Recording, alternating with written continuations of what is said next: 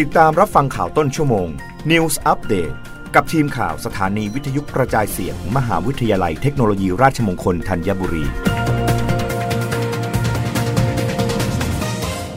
รับฟังข่าวต้นชั่วโมง โดยทีมข่าววิทยุราชมงคลธัญบุรีค่ะ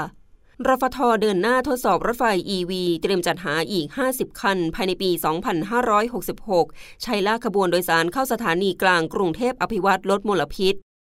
นายกรัตศรีอรยันพงศ์ผู้ในการศูนย์ประชาสัมพันธ์ การรถไฟแห่งประเทศไทยหรือรฟทเปิดเผยว่า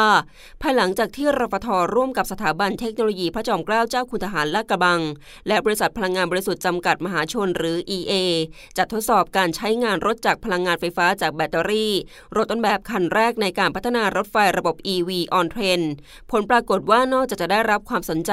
และเสียงตอบรับที่ดีจากประชาชนคนไทยแล้ว ยังได้รับการกล่าวถึงจากประเทศเพื่อนบ้านในอาเซียน โดยเฉพาะในประเทศเวียดนาม ที่มีการแชร์เรื่องราวของรถจากพลังงานไฟฟ้า ลงในกลุ่มเกี่ยวกับการพัฒนาประเทศของเวียดนาม ซึ่งมีการแสดงความชื่นชมยินดีกับประเทศไทย และพูดคุยแลกเปลี่ยนแสดงความคิดเห็นกันอย่างหลากหลาย ซึ่งนอกจากจะใช้แบตเตอรี่เพื่อทดแทนการใช้น้ำมันแล้วยังสามารถนำไปต่อยอดโครงการยกระดับขนส่งโดยสารของเมือง และรองรับการใช้งานในระบบรถไฟฟ้ารางเบา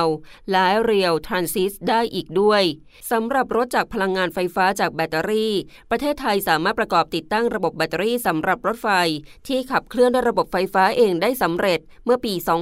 2565 เป็นแห่งแรกของโลก ถือเป็นนวัตกรรมใหม่ที่ช่วยลดมลพิษ และบรรเทาภาวะโลกร้อน ปัจจุบันรถจากพลังงานไฟฟ้าจากแบตเตอรี่ ได้ดำเนินการทดสอบเดินรถในเส้นทางต่างๆ แล้ว รวมถึงการทดสอบลากจูงขบวนรถโดยสารขึ้นมาบนสถานีกลางกรุงเทพอภิวัตถือว่าประสบความสำเร็จเรียบร้อยดี อย่างไรก็ตาม ขณะนี้รถฟทอยู่ระหว่างเตรียมดำเนินการจัดหารถจาก EV อีกประมาณ 50 คัน ทยอยให้บริการประชาชน ภายในปี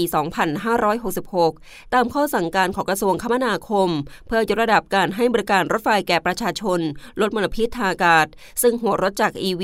สามารถลดต้นทุนได้ 40-60%เปอร์เซ็นต์หากเทียบกับหัวรถดีเซลในปัจจุบันรับฟังข่าวครั้งต่อไปได้ในต้นชั่วโมงหน้า กับทีมข่าววิทยุราชมงคลธัญบุรีค่ะ